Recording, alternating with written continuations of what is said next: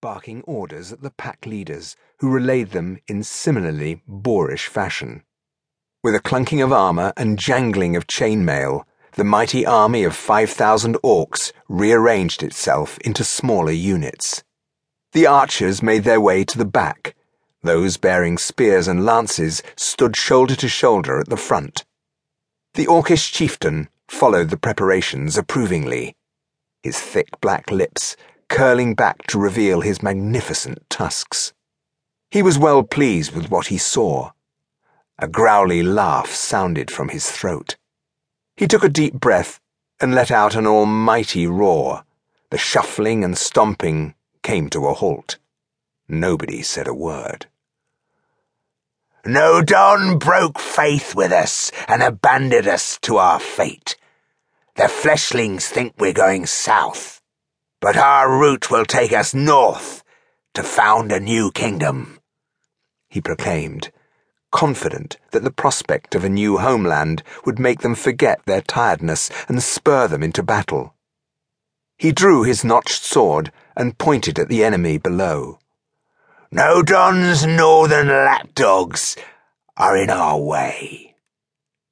We had to flee our homes because of those cretins. Destroy them, and the Grey Range will be ours.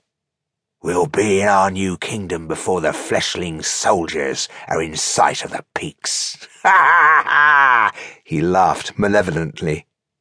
I hope they send their cavalry after us. We could do with some meat. His troopers grunted and snarled excitedly, pounding the hafts of their spears on the ground and banging swords against shields. He raised his arm and the noise stopped abruptly. The silence was broken by a question. Couldn't we march past the Northerners instead? Ushnotz, who had excellent hearing, knew at once which of the 5,000 troopers had spoken the treasonous words. Kashbug was a troublemaker who took after his father, Ragshaw. Ragshaw had met his death shortly before the Battle of the Black Saddle in circumstances not dissimilar to these, after questioning the wisdom of laying siege to a mountain. Ushnotz had thought him an excellent tactician, but criticism, especially when voiced in public, was not to be tolerated. Besides, Ushnotz made the decisions, and he always knew best. He had killed Ragshaw on the spot and he was contemplating a similar fate for Kashbug. Silence!